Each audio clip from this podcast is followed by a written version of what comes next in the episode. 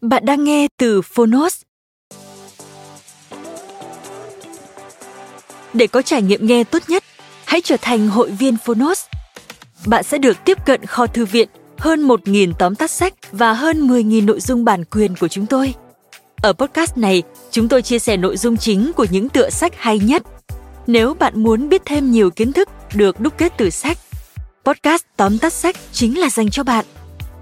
Chỉ với 10 phút mỗi tập – Mong rằng bạn sẽ tìm thấy những thông tin hữu ích, có thêm nguồn năng lượng tích cực cho cuộc sống. Nếu yêu thích kênh podcast này, hãy tải ứng dụng Phonos để nghe đầy đủ hàng ngàn tóm tắt sách.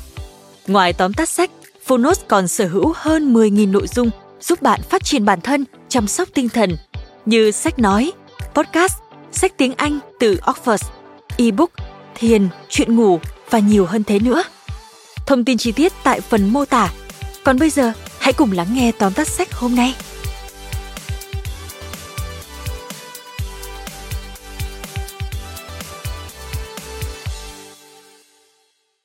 Bạn đang nghe từ Phonos. Tóm tắt sách Sợ hãi là bản năng, quyết đoán là bản lĩnh, can đảm là tôi luyện. Tác giả Ryan Holiday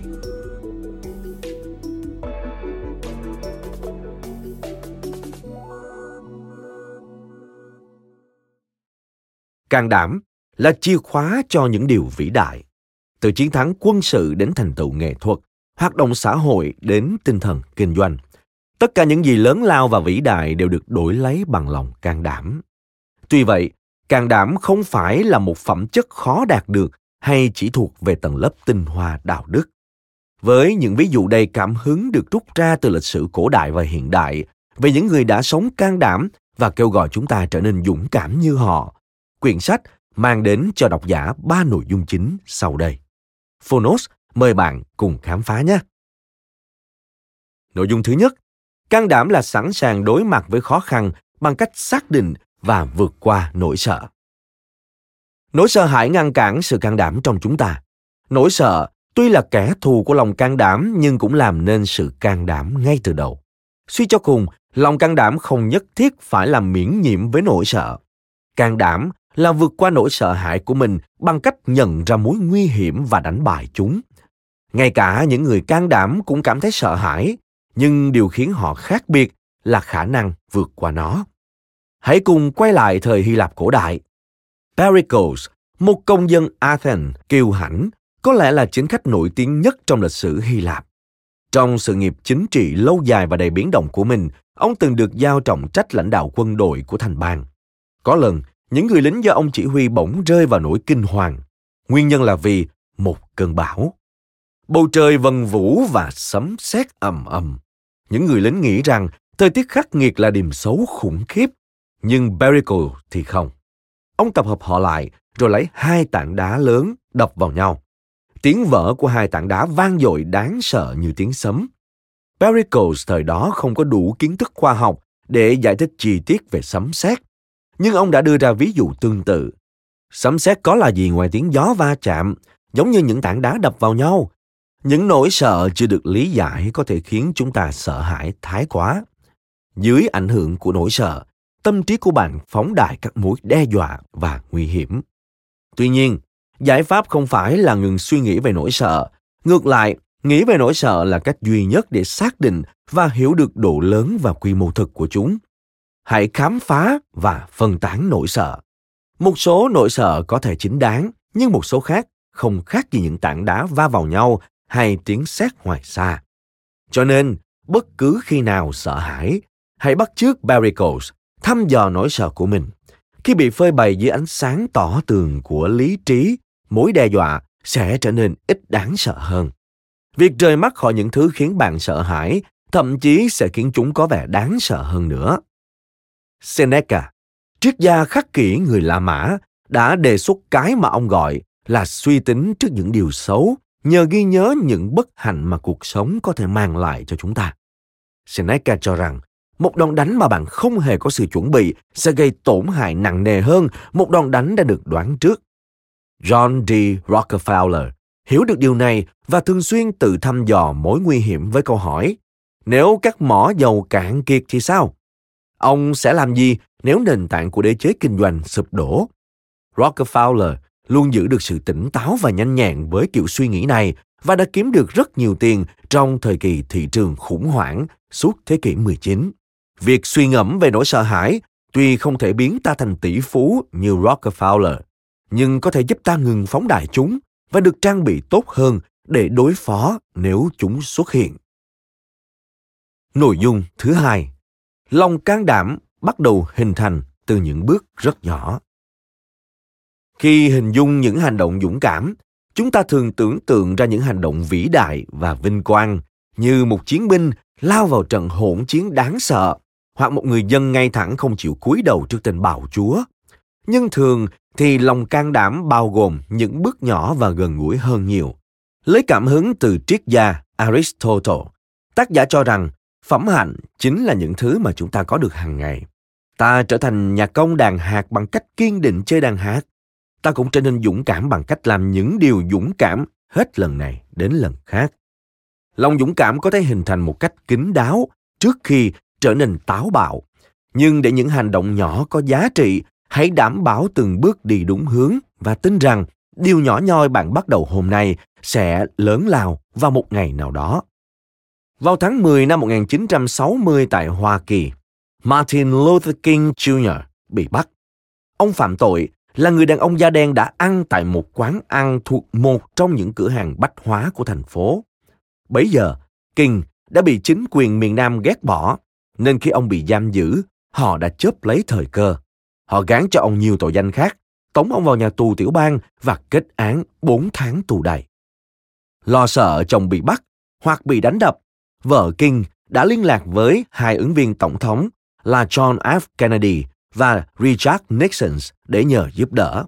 Đó là một cuộc bầu cử nổi tiếng gay go và cả hai ứng cử viên đều cần giành được phiếu bầu của những cử tri da đen. Nhưng không người nào muốn làm phật lòng những người ủng hộ ở miền Nam. Liệu ai trong hai người họ sẽ can đảm hỗ trợ? Nixon là bạn của King. Ông có đủ lý do để can thiệp và giúp đỡ, nhưng ông không làm vậy. Thay vào đó, Kennedy là người ra tay giúp. Kennedy gọi cho thống đốc bang Georgia và sau đó gọi cho vợ của King.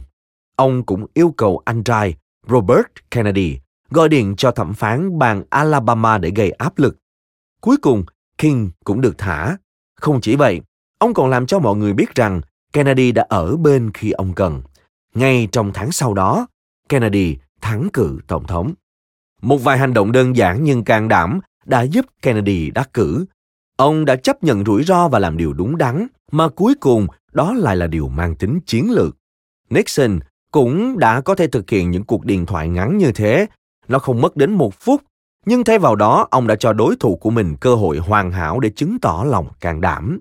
Đôi khi, lòng can đảm chỉ làm mất 30 giây của bạn, hoặc đôi khi nó khiến bạn mất đến một hoặc hai phút, lượng thời gian cần thiết để gửi email, gọi điện thoại hoặc nói, tôi nghĩ. Nội dung thứ ba, chủ nghĩa anh hùng là lòng dũng cảm được sử dụng vì lợi ích của người khác.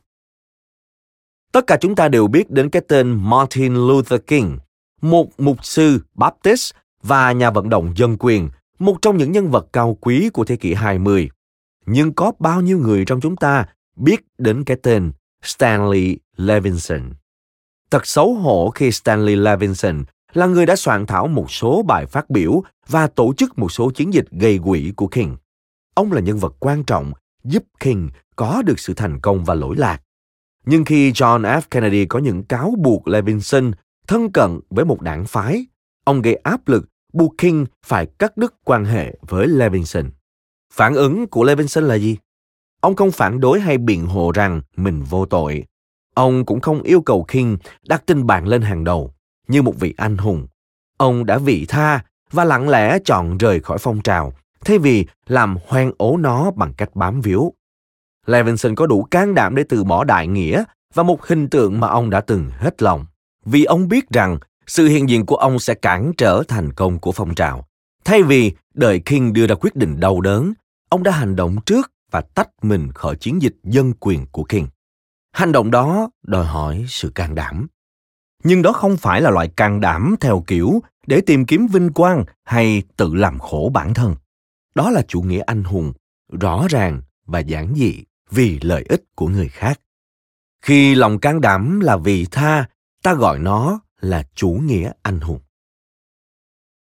Bạn thân mến, mặc dù những hành động can đảm trong sử sách thường vĩ đại và vẻ vang, nhưng lòng can đảm trong thực tế chắc chắn không phải lúc nào cũng giống như vậy đôi khi, bạn chỉ cần thực hiện một bước nhỏ đúng hướng như viết một email hay gọi vài cuộc điện thoại. Và khi lòng dũng cảm được theo đuổi vì lợi ích của người khác, khi bạn hy sinh cho cuộc sống và phúc lợi của người khác, nó sẽ nhận được danh hiệu hiếm có và được tôn vinh theo thời gian. Cảm ơn bạn đã lắng nghe tóm tắt sách sợ hãi là bản năng quyết đoán là bản lĩnh can đảm là tôi luyện trên ứng dụng phonos. Hãy thường xuyên truy cập vào phonos để đón nghe những nội dung âm thanh độc quyền được cập nhật liên tục bạn nhé.